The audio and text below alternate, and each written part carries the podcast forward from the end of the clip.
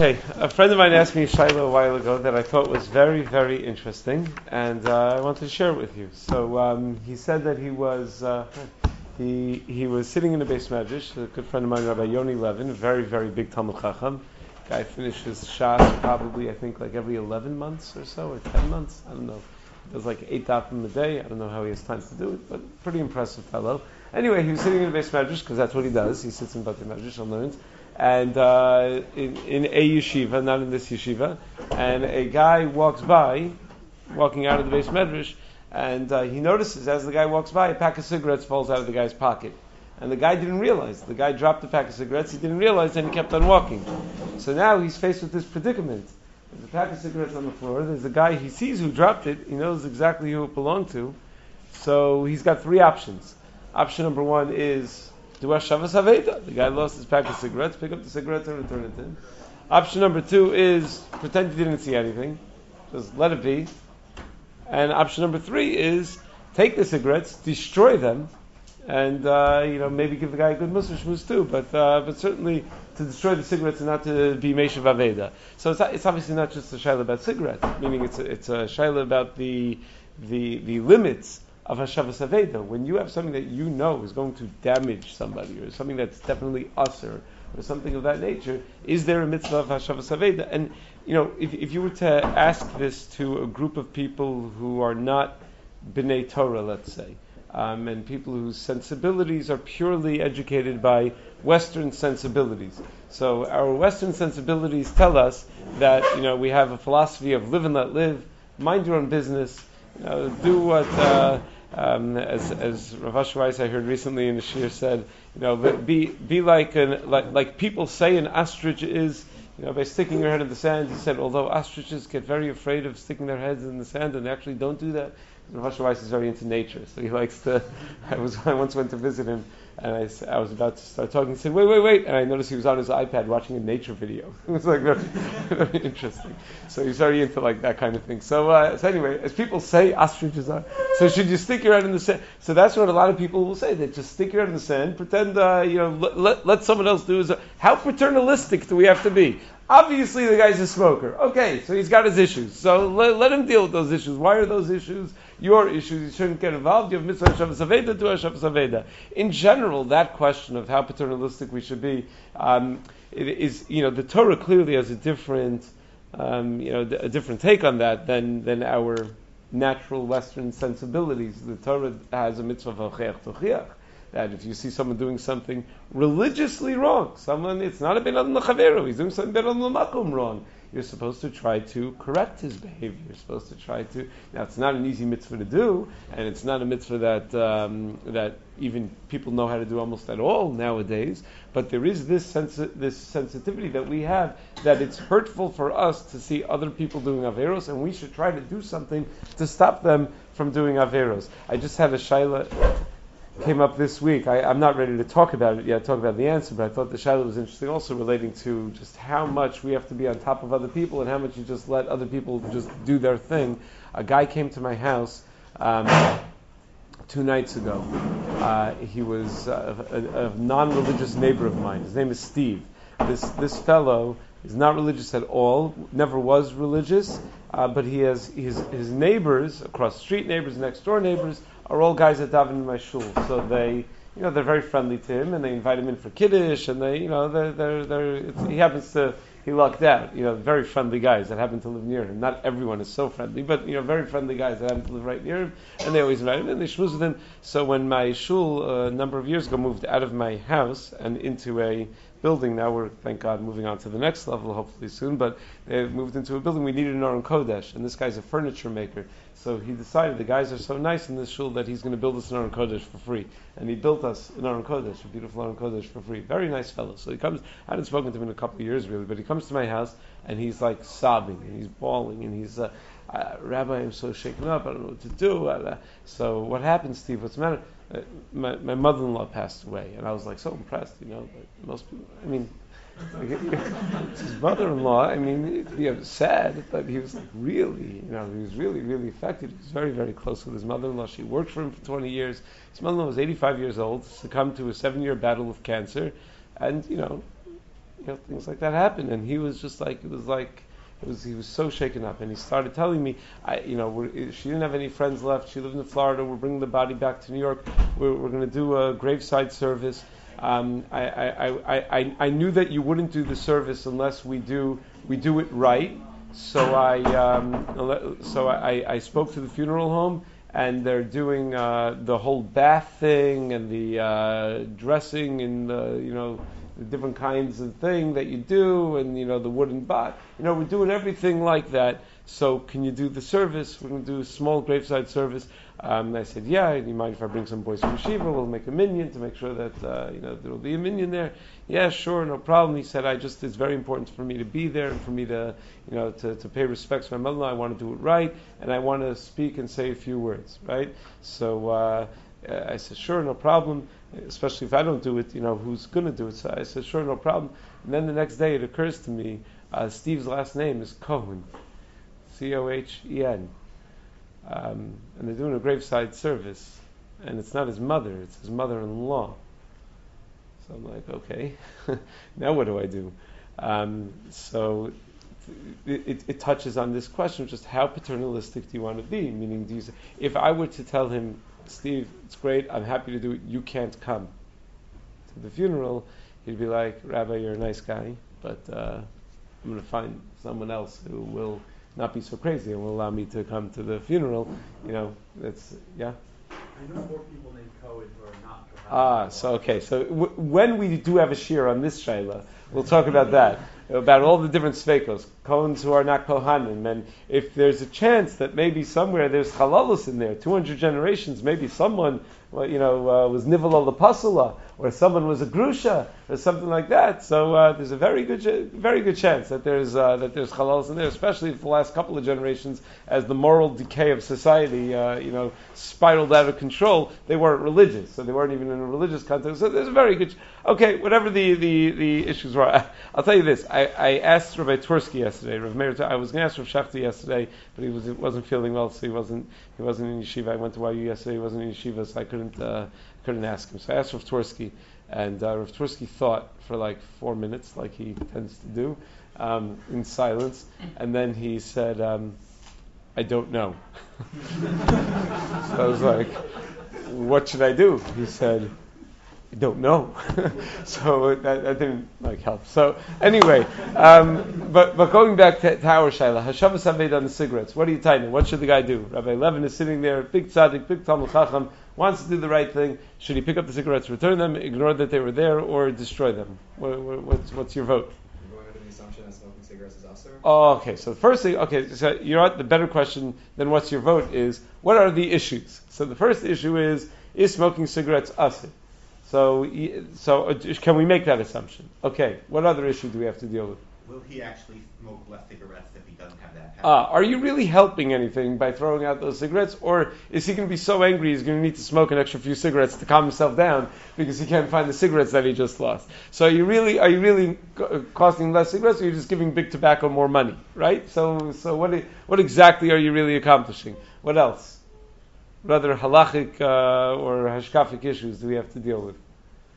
Well, obviously there's a mitzvah of Hashavas Aveda. We have to figure what are the limitations of Hashavas Aveda. Is there some sort of way that you can balance Hashavas Aveda with the fact that you're dealing with something usher? So, j- just to, to touch on the, the briefly on the on the is cigarette smoking usher issue. Um, it, it, the reason I, I, want to say briefly. Um, it seems like a silly question to ask. Is cigarette smoking also? Of course, it's also to smoke cigarettes. It seems uh, every posek uh, today, I think, I don't know if anyone that still holds that it's mutter to smoke cigarettes. Rav Moshe had a tshuva that really set us back a lot in terms of the progress of recognizing that smoking is asur, because Rav Moshe didn't recognize the full dangers at the time. And it's not just me saying that. Rav David Feinstein published a couple of years ago that if my father was aware of everything that we know nowadays, then there's no way he would have said that uh, Shomer Pesaim Hashem, as was even for the time that it was written in. Shomer Pesaim Hashem is a very difficult application of Shomer Pesaim Hashem for Rav Moshe to use.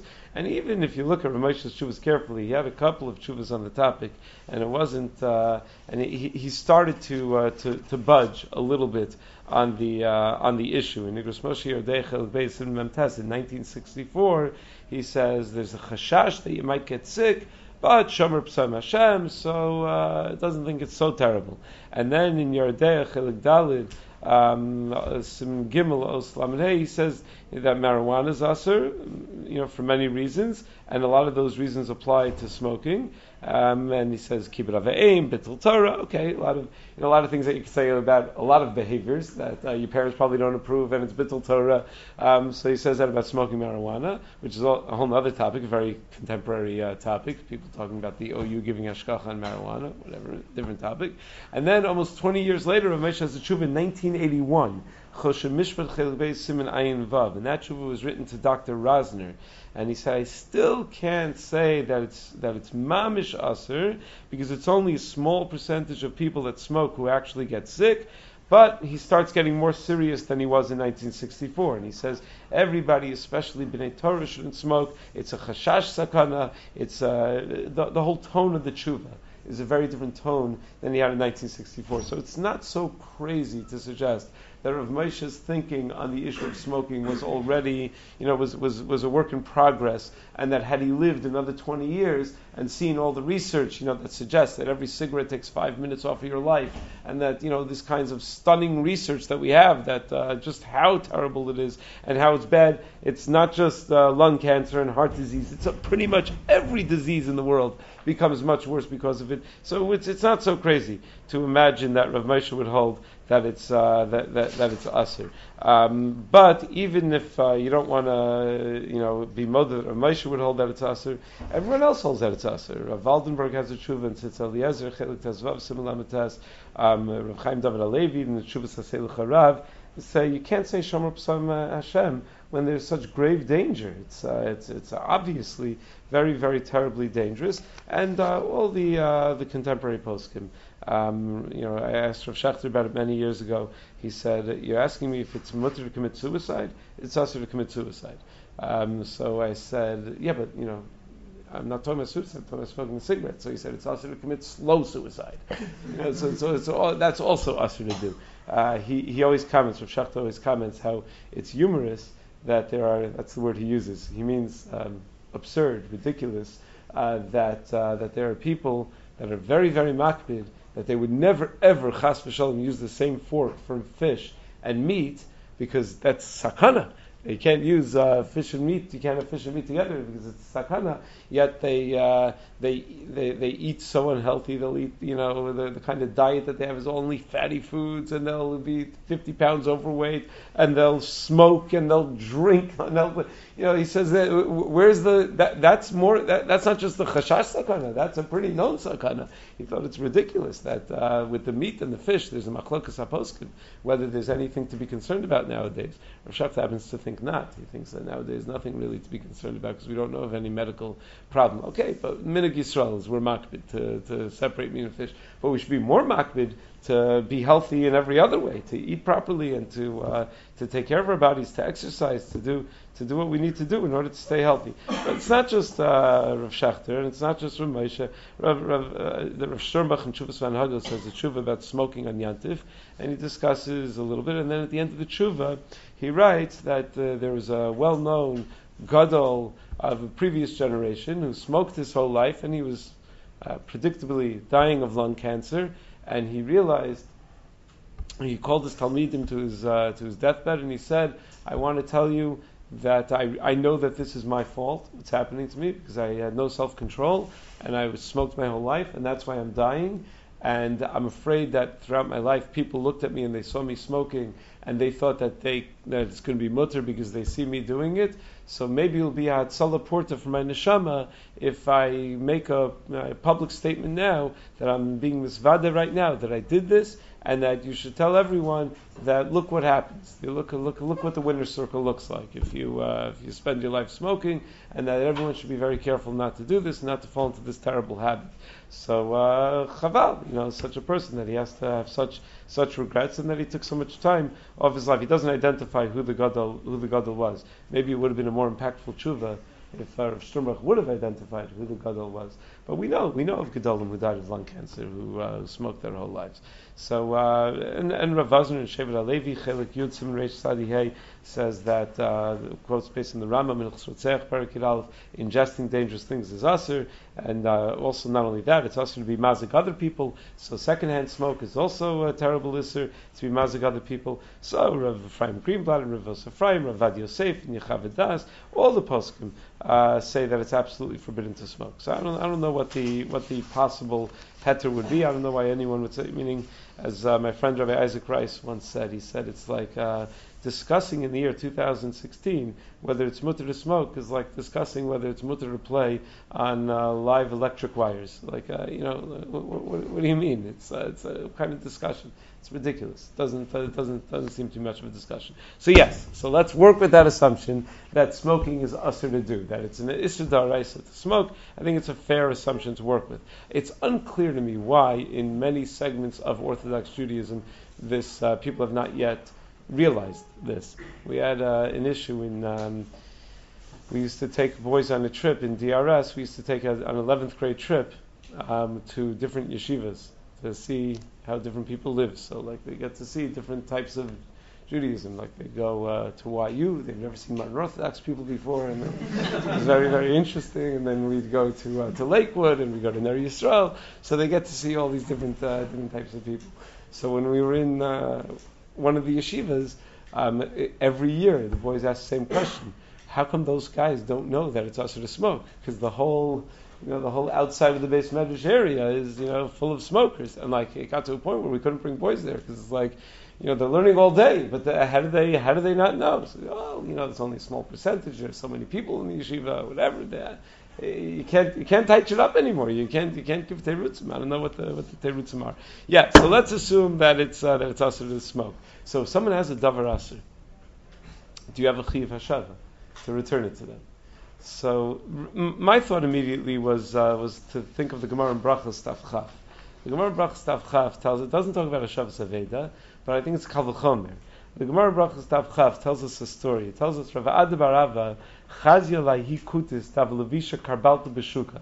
He saw a kutis, a kuti woman wearing a a uh, non-sanua uh, clothing in the market. Now, non-sanua clothing in in Bavel um, thousands of years ago was different than non-sanua clothing in America in 2016. What they meant by non-sanua then was not that it didn't cover parts of the body. Their clothing always covered their whole body because in a very hot climate, the only way to stay cool really is to protect yourself from the sun and to wear light light clothing that covers your body. This uh, when when you get a layer of sweat on you, that uh, the sun shouldn't immediately dry it off. A breeze should cool you off.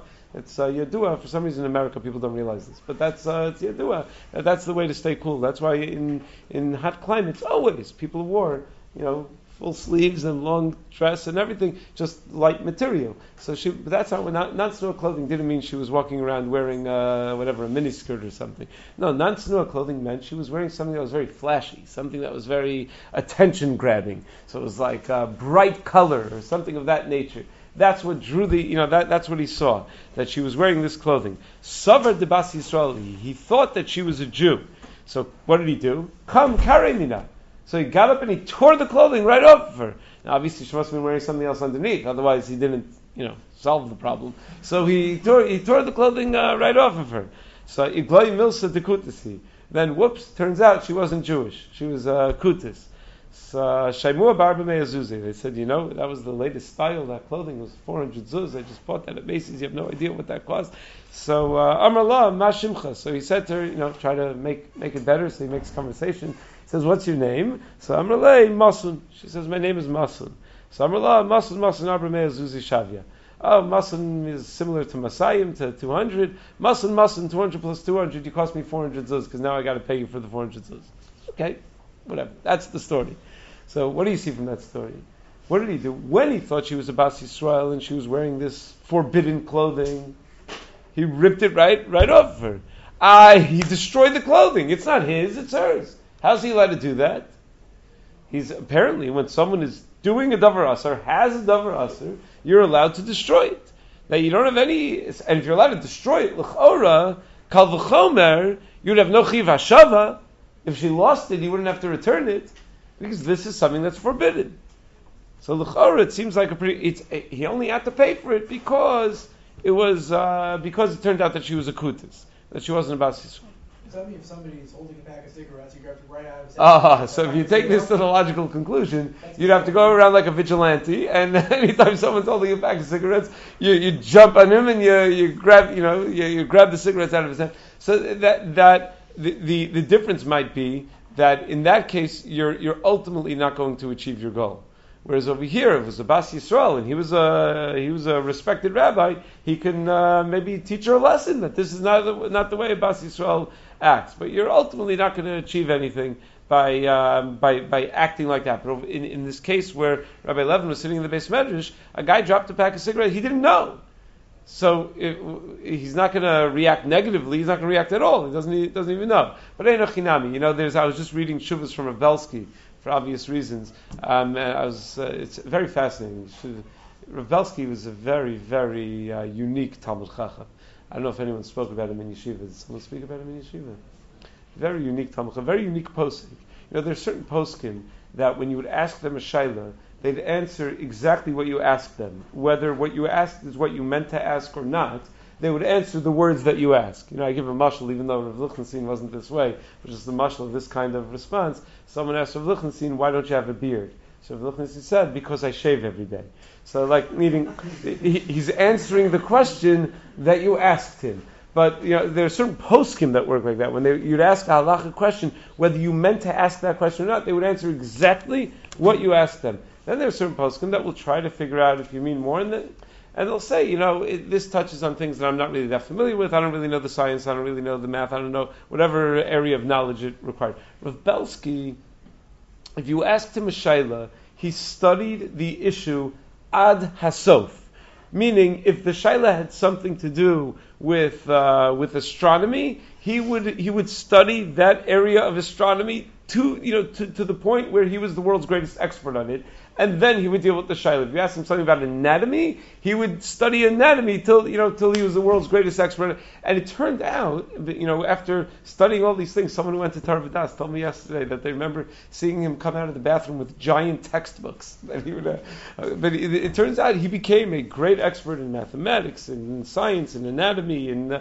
in so many different areas that uh, that because that was his not because he believed in Torah Mad or whatever, but that that, that was that if he felt that that was knowledge that was needed to deal with the shilas, he would go out of So anyway, so he has uh, an interesting shilah. I was looking through his chuvas. Most of his chuvas and kashrus are unbelievable because uh, there was a, there's a lot of science that, that he had to really study to, to know that. And his Bekias in Yoreh Deah was also mind-boggling. I remember we were talking to Rav Schachter once about uh, gel caps, actually with Rabbi Yoni Levin. Rabbi Yoni Levin was asking Rav Schachter about uh, gel caps whether they're mutter or not. Roshach said, I hold that they're mutter, that uh, you don't have to worry about them, it's not really lachila at all.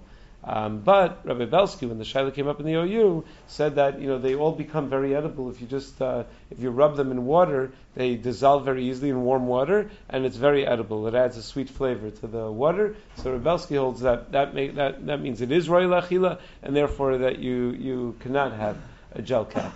But Shech says, I don't think so. I think it's not called Roy Lachila. How many people know that you could dissolve it in water and that it tastes better? When you do that, I don't think it's Roy Lachila. So we said, oh, okay, so you can have gel caps. He said, no. Rav Belsky says it's us. Rav Belsky knows your day, backwards and forwards. How could you just dismiss Rav Belsky like that? It was so fascinating to me. Like, here's the greatest Bucky I know, and he's telling me, like, how could you listen to my psat? Rav Belsky disagrees. Like, uh, which is so strange because like they always disagree. They disagree about, about every, the Ask OU things they used to have before Pesach. So the answer you, they had Rav and Rav sitting on a panel, and people would call in or email in shilas, and depending who the shaila went to, they were going to get a different answer. And the other one would sit there smiling, you know, nodding the whole time. And I know as Rav was sitting there smiling, nodding the whole time, he doesn't agree with a single word that Rav Belsky saying. So I know, they disagreed about a lot of things, but that, that was his reaction at the time. But why, why am I bringing all this up? Because in one of his shuvas, Rav Belsky discusses, what if you hold that something's asr, but someone else holds that it's mutter? Like uh, opening a bottle on Shabbos. You hold it's asr to open a plastic bottle, someone else holds it's mutter. So can you ask the guy that holds it's mutter to do it for you? Remember when I was in Kerem B'Yavneh, Um, there, we had chaverim. They, they used to have Shalavim Kerem Yavneh and Gush would get together three times a year. All the chutznikim would get together for a Shabbaton. One time in Shalavim, one time in Kerem Yavneh, one time in Gush. Right? Remember this? You might have even stayed in that Shabbos. No way, no way. So, uh, so the, we used to get together uh, three times a year. And the uh, Rav Aaron, Rav Lichtenstein in Gush held that you weren't allowed to open up the um, the yogurts. I think it was at Shalashudis they served yogurt, and the posik in Kerem B'Yavneh held that you were allowed to open them up, which is to me mind-boggling that he held that anything was mutter. I I don't remember him holding anything was mutter, but apparently he held that you were you were allowed to hold them up. So the Gush guys wanted to use the Kerem B'Yavneh guys as the Shabbos guys. You know that they would give us the yogurts to open up for them. So you're allowed to do that. So Rav Belsky has a tshuva about this very topic. And he says one of the he says absolutely not. He has four reasons why not. One of the reasons he says not is that if you hold it's usher, then it's lifnei to have someone else do it. If you mamish hold it's usher, how could you let someone else do it? So he says, but that doesn't mean that if you see people paskening like their rabbi and doing what they hold as mutter, that you have to yell at them. You know, you should make a macha. So there's like this balance, you know, like you would think, you know, if you really hold, if you really hold the sasser and you have a responsibility to stop him from doing the yisr, why not jump on him and grab the cigarettes out of his hand? Yeah, but at the same time, you know, there's there's like a certain sense of you know let, let people live to, to some extent. But uh, but but over here, you're dealing with it's it's on the floor. It's hashavas avedis. So do you maybe not do the hashavas avedis? Let's discuss a little bit about that uh, that issue, the hashavas avedi issue, when you're dealing with uh, with the davar asir. So first of all, are you allowed to damage forbidden property? You know, the Gemara Brachos Tav Chav sounds like it. Sounds like you're allowed to. You're allowed to damage forbidden property. Um, in fact, I was uh, gratified to learn that Rav Yosef Chaim Sonnenfeld, uh, in his chuvas, brings that Gemara and he uh, and he uses that as a raya that enochinami that you, if you see somebody with a dvar iser, you're uh, allowed to ignore the dinim mamin shabo, and you're allowed to go ahead and absolutely destroy it. And there are many applications of this. You know, in camps, let's say they, they would catch a kid with uh, contraband, with something that he's not allowed to have. With uh, it used to be when I was younger, you know, with a magazine that he wasn't allowed to have. When I was in the Frummer camps when I was younger, they would uh, with Archie comics, you know, they would. Uh, they would so so it's uh, so, sort of preachless. You ever see the way Betty and Veronica dress? So they would uh, they would take take away the uh, the Archie comics and and so that if, if it's a davar to have an Archie comic, so are they allowed to take? You know, my kids would always say, "My parents spent money on that. That's my money. How dare you damage my property?" So someone told me that um, uh, this is Mashkiach Nor Chaim, Rabbi Finkelman in where was he in Dor Golding all those years. So that, that when he would catch kids with things, he would he would confiscate it and reimburse them. That they should never feel that they uh, that that that we don't care about their property, we don't care about their money. You should realize, I just it hurts me that you're doing the dvar Isser. So he would catch it, but that, that was uh, my tzitkus that he would do. But uh, but many of the poskim say uh, the Chazni, Derech Sicha quotes from the Chaznish that if you see somebody reading Apikourses, so you can confiscate it and destroy it, and you're saving the person, you're not you're not harming the person. And there are many other chuvas like this. In the Chuvah Shraga Meir, he has uh, Rabbi Isaac pointed out to me that the Mashkiach and Chachmei Lublin said that if you see somebody lose lost a razor, it used to be a problem in Europe that it was a very commonly violated issue that people would shave with a razor. Some Sefer has chuvas about this topic. You know, when uh, when the Chassam Sofer talks about uh, shaving, what's he talking about? When he talks about shaving, no, Yehuda, when he talks about, I think, shaving during, was it during Sfira? No, during Chalamoid. Yehuda in his tshuva about shaving during Chalamoid talks about why he thinks it's mutter to shave during Chalamoid for a person who shaves all the time, and he says, Yesh yeshiti tam kamus, I have some sort of hidden reason. And he doesn't say what the hidden reason is. And the Chassam Sofer says, Ani holich rachel agala sod. I'm going to go tell you what the secret is. Why the Ned Yehuda was so makel about shaving during Chalamoid. Because in the times of Ned Yehuda, people were shaving with razors left and right. Everyone would shave with a razor.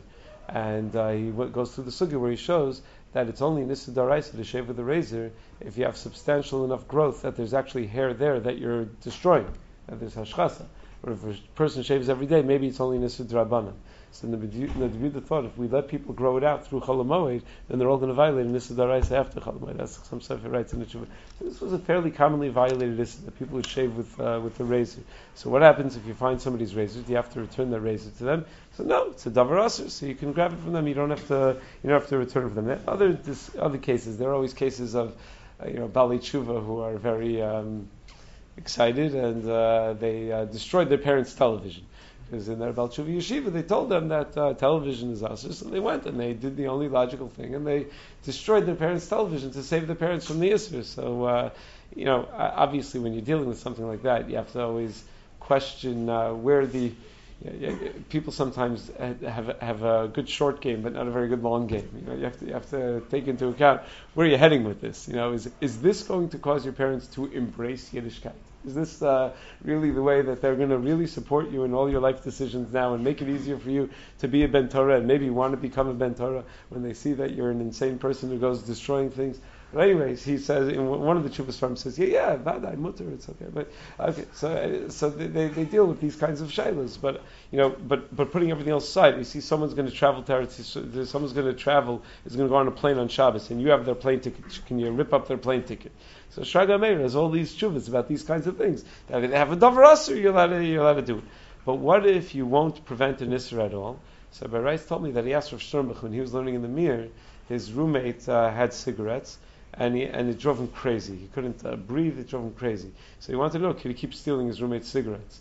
So he said, "You're not going to." Rav Sternbuch just said, "You're not going to help anything. Your roommate's eh, your roommate's not going to smoke one less cigarette because you steal the cigarettes." So uh, so he didn't think that you're allowed to that you're allowed to destroy.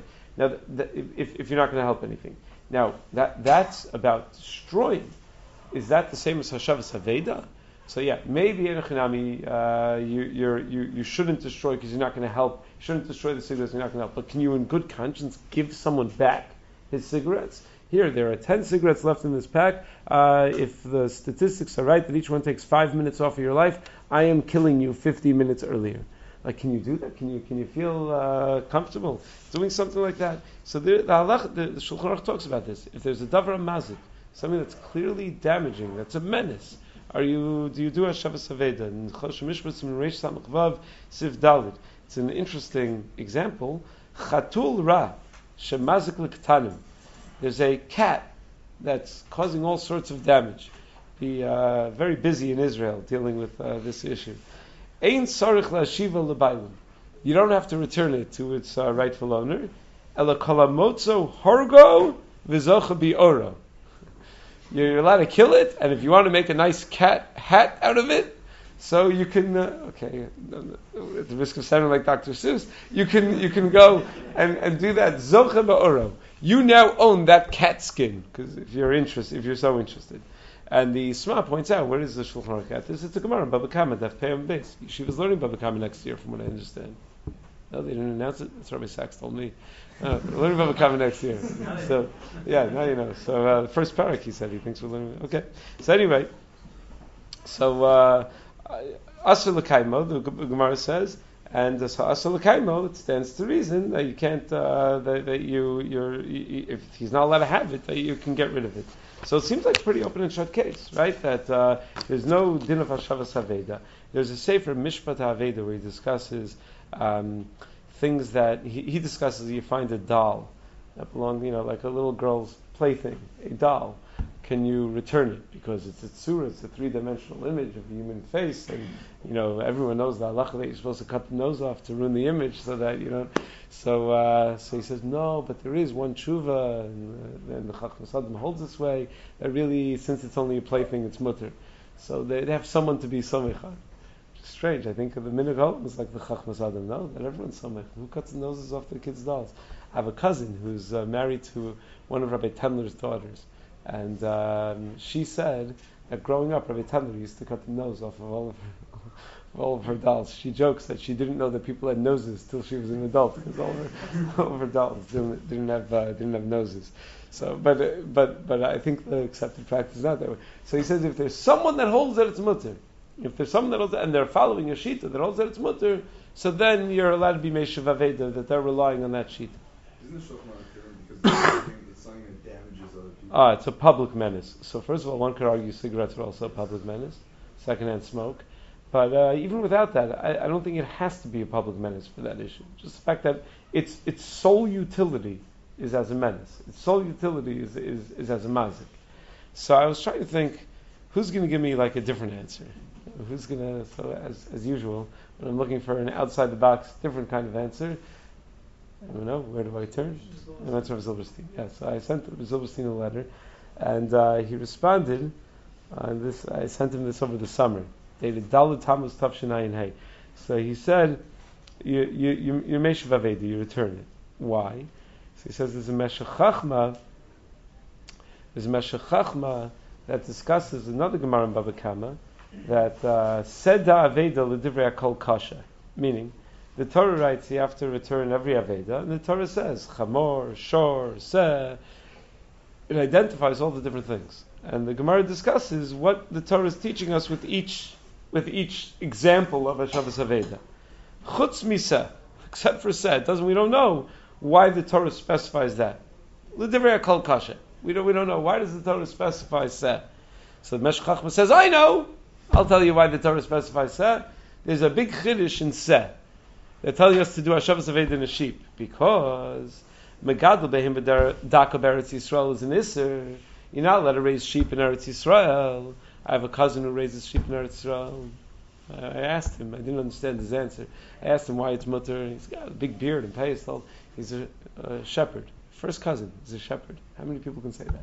So, uh, so, he, uh, so the the Megadol Medak in Eretz Yisrael, it's also to be Megadol Medak in Eretz Yisrael. So how can you give back? He's violating this when he's Megadol Medak in Eretz Yisrael. How can you be Meshav Aveda? Roy Behem Medak lo Maridin velo Malin. So that because uh, Behem Medak is going to go and he's going to steal other people's stuff. He's going to graze. In fact, my cousin was telling me that the Iriya, where he uh, where he raises his sheep, I have no idea where it is. It's just somewhere I don't visit because uh, I'd have to lie in the customs form on the way back. Have you been in contact with livestock? Because I just I don't visit him. So the, the, the he said that the Iriya wanted to plant trees around the area. And um, or plants or something around the area where he br- brings his sheep through all the time, and he knew, that, and they knew that if they plant, he, his sheep are going to eat, and nothing's ever going to grow. They're just going to eat all the seeds. So they had a whole din Torah whether uh, whether he, whether he, he's obligated to keep his sheep away, or uh, he has a chazak already that he takes them through that path. But that's why it's usher. It's usher because the sheep eat from other people's things. It's because uh, they're gonna they're gonna steal.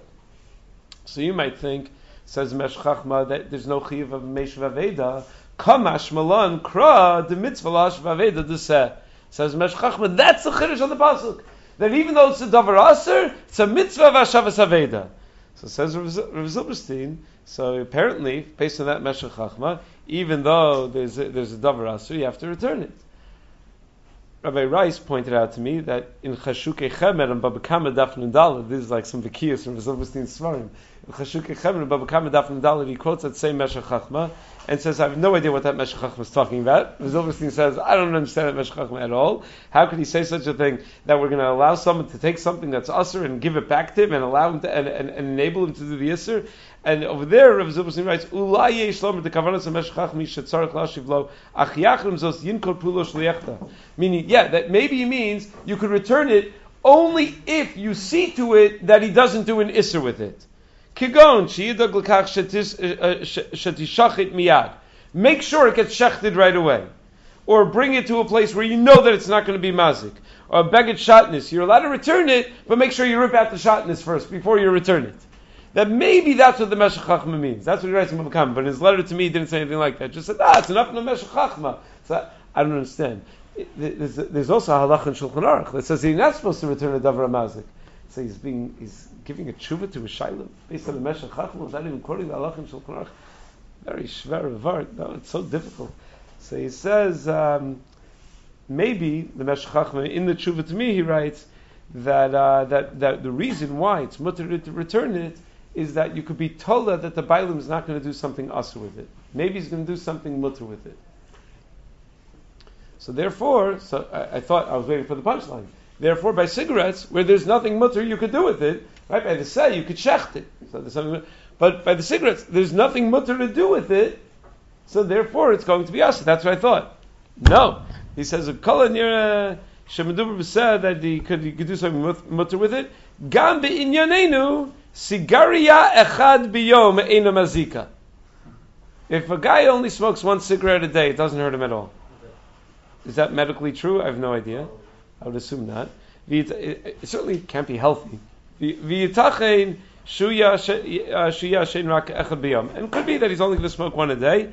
Gam efshar litlos shu yimchar. He might also be running a business selling cigarettes to a guy. You know that that guy in Yeshi- in Yeshiva who drops the pack of cigarettes. A half a pack of cigarettes is selling them what individually? He's running a business selling them individually to Guyim. He probably doesn't even know a guy. He's selling it to the custodians one by one. Does this circle back to the of where all the folks can say it's up to smoke cigarettes, none of them say you could smoke, you could smoke up until X, Y, Z. They say just us. It's not a question of Right. So Rav Zilberstein, I guess, is trying to say it, it, it's us. And also, uh, what, yeah, you're right. And, and, and what does it mean? You smoke one a day. It's not like these things are addictive, right? I mean, if, if you smoke one a day, I mean, there's no such thing as smoking one a day. It doesn't exist. That, that doesn't happen because it's addictive. And when you, then the next time you're a little nervous, you're going to need it, and you very, very difficult for me to understand. So, what about the Gemara Brachas? So I said, I, I, I, when I wrote, wrote the Shailim, I said the Gemara Brachas Tafchav that uh, beged, you know, to tear off the the, the beged. That apparently you're even allowed to be mazik. So very interesting. He says Das Morichami Maran Harav Elyashiv Zatzal was Shayichayiv l'Shalim Al Kach Meikar Adin. That he, even if the girl was Jewish, he was going to have to pay for it. And that was the whole story. That it was his Mesiris Nefesh that he knew was going to cost him 400 zuz. And uh, he just maybe wouldn't have made a cute joke with a girl afterwards. If it was a Bas Yisrael, it would have been a Musar Shmuz. But but the, the fact that he was going to have to pay the Tashlum of, of Dal Me'ezuz, that was going to happen anyway. So at the end of the day, um, Rav Zilberstein's opinion notwithstanding, I would think that a person is not obligated to return a davar mazik or a davar aser, uh, no different than if he found. I wonder if uh, you know there were that there- there were. On, on, on the Jewish websites for a while, could, there were a lot of stories about different uh, contemporary postscripts saying that if you find an iPhone, you don't have to return it. If you find a smartphone, you don't have to return it. I think it, if you're going to hold it, if you find a smartphone, you don't have to return it. And uh, Kal if you find cigarettes, that you shouldn't, uh, you shouldn't have to return it. Okay, good Shabbos everybody.